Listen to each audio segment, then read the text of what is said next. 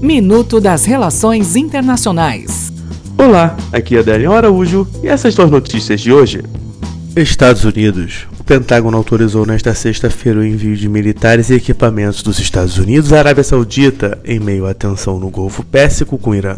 O governo saudita, aliado de Washington, autorizou a ação. Embraer. A Embraer fechou um acordo com Portugal para a venda de cinco aeronaves KC-390 o governo português irá desembolsar 3,5 bilhões de reais pelos aviões, e a aquisição faz parte de um esforço para modernizar a frota da Força Aérea Portuguesa. Brasil. O presidente brasileiro Jair Bolsonaro disse nesta sexta-feira que espera que Vladimir Putin ajude a resolver a questão venezuelana e afirmou ter profundo respeito pelo presidente russo. Até o próximo minuto. Enquanto isso, aproveite mais conteúdo no portal seire.news.